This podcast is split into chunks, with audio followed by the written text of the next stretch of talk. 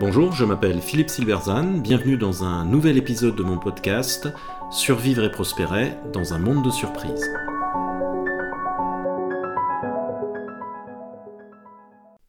Google est-il victime du dilemme de l'innovateur avec ChatGPT? Le robot conversationnel ChatGPT, un moteur de recherche intelligent, représente une rupture majeure. On aurait pu s'attendre à ce que ce soit Google, le leader des moteurs de recherche depuis plus de 20 ans, et qui depuis des années investi dans l'intelligence artificielle, qui en soit à l'origine, mais il n'en a rien été. Est-ce que Google est la nouvelle victime du dilemme de l'innovateur, un syndrome souvent observé qui voit un leader se faire dépasser par un nouvel entrant?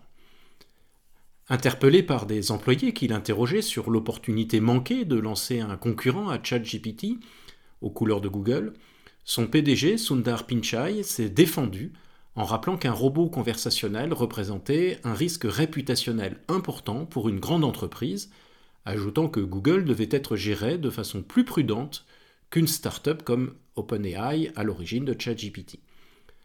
La réponse de Pichai semble très raisonnable. Il, il, agit de façon responsable pour protéger son entreprise, conscient des risques encourus à se précipiter sur une nouvelle technologie qui n'a pas fait ses preuves. Elle est pourtant caractéristique du dilemme de l'innovateur, un syndrome décrit par le chercheur Clayton Christensen dans ses recherches il y a plus de 20 ans. Le dilemme de l'innovateur part d'une observation assez simple. Malgré leurs moyens souvent considérables, les entreprises leaders ont tendance à échouer face aux innovations de rupture. L'explication n'est pas évidente car c'est rarement dû à un aveuglement sur les ruptures en cours ou à un manque de moyens ou de compétences. Mais alors, dû à quoi? Christensen explique que lorsque se produit une rupture, l'acteur en place est confronté donc à un dilemme qui est le suivant. S'il mise sur la rupture, il risque de compromettre son activité historique sans pour autant être certain de réussir la rupture. Il peut donc se retrouver avec une perte massive, immédiate et certaine, tout cela pour un gain limité, à un horizon éloigné et pas du tout certain. En substance, il lâche la proie pour l'ombre. Mais s'il refuse de miser sur la rupture pour protéger son activité historique, alors il prend le risque de rater l'opportunité et de péricliter.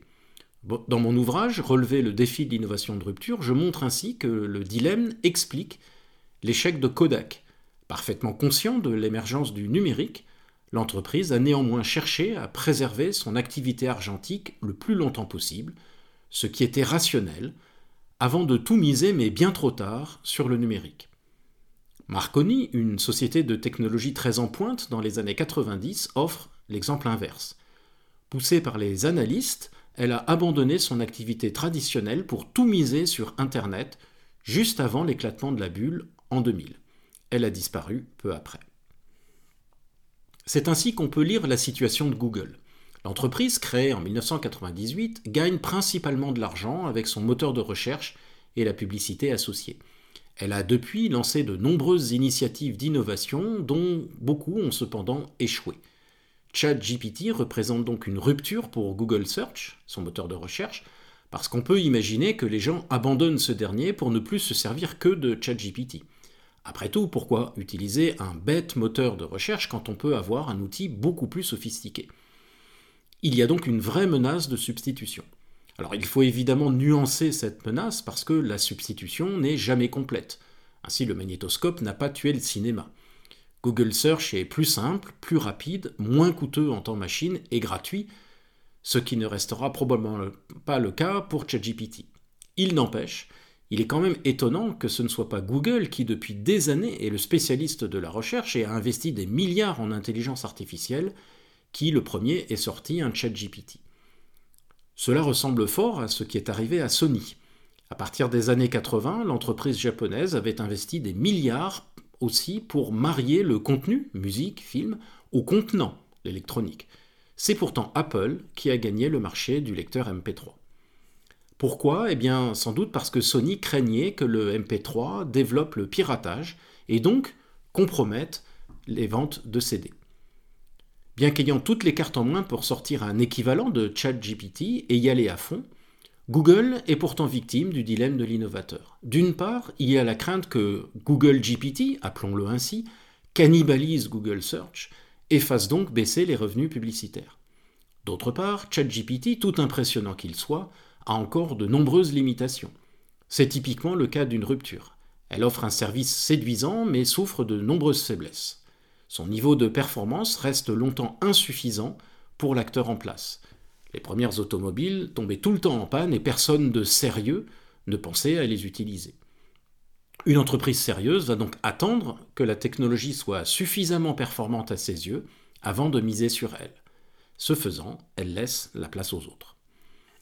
Enfin, comme le souligne la réaction de Pichai, Google GPT représenterait un risque réputationnel. On se souvient sans doute de Tay, le robot conversationnel ancêtre de ChatGPT, lancé par Microsoft en 2016. En quelques heures, il s'est mis à émettre des messages racistes et misogynes. Il fut retiré précipitamment et causa un tort considérable à Microsoft. Après cet épisode, on comprend la prudence du PDG de Google, qui ne veut pas revivre la même chose.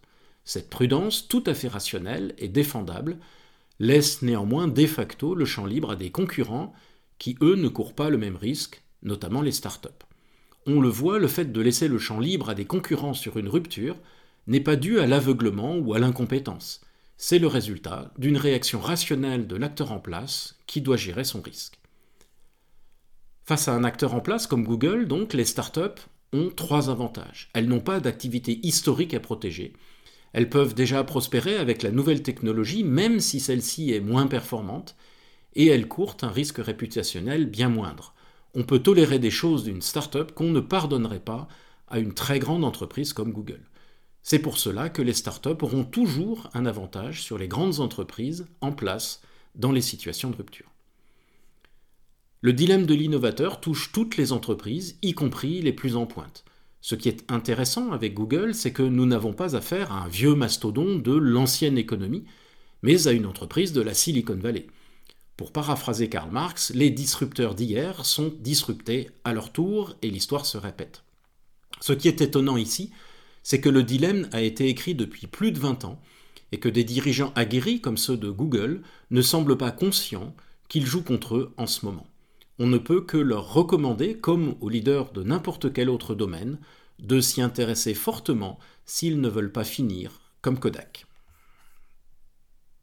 Merci de votre attention, vous pouvez retrouver cette chronique et bien d'autres sur mon blog www.philippe-silberzan.com.